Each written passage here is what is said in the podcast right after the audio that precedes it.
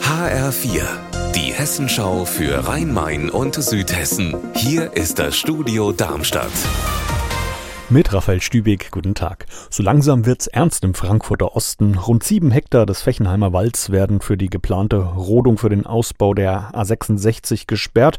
Noch ist viel los im Wald. Autobahngegner kampieren dort und wollen die Rodung verhindern. HR-Reporter Frank Angermund, die Polizei hat heute über die bevorstehende Räumung informiert. Was hast du da erfahren? Ja, die Polizei verrät uns nicht, wann es losgeht mit der Räumung aus taktischen Gründen.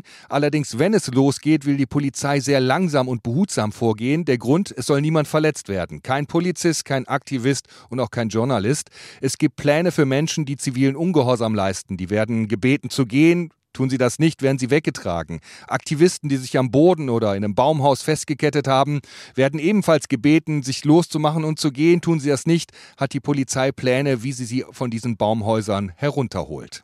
Und wie soll die Rodung der Waldfläche dann ablaufen?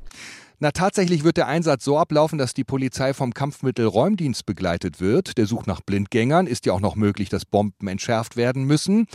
Ist ein Bereich im Wald geräumt und der Kampfmittelräumdienst gibt sein Go, dann wird dieser Bereich sofort gerodet. Das geht ruckzuck. Und während dieser Rodung wird die Polizei die Bereiche bewachen, damit nicht weitere Aktivisten wieder in den Wald hineingehen. Von 1991 bis 95 war er Oberbürgermeister in Frankfurt und hat sich in dieser Zeit für die jüdische Gemeinschaft besonders engagiert in der Stadt und ist deshalb heute mit dem Ignaz-Bubis-Preis ausgezeichnet worden.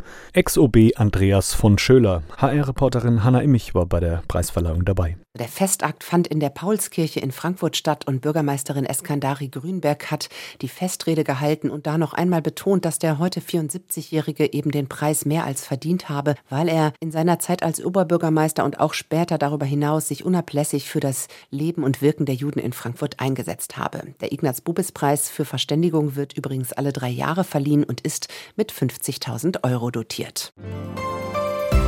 Unser Wetter in Rhein-Main und Südhessen. 9 Grad sind es aktuell in Lindenfels im Kreis Bergstraße und 11 Grad in Großrohrheim im Kreis Groß-Gerau. Dabei verziehen sich die dunklen Regenwolken gegen Abend immer mehr und der Himmel lockert wieder etwas auf. Ihr Wetter und alles, was bei Ihnen passiert, zuverlässig in der Hessenschau für Ihre Region und auf hessenschau.de.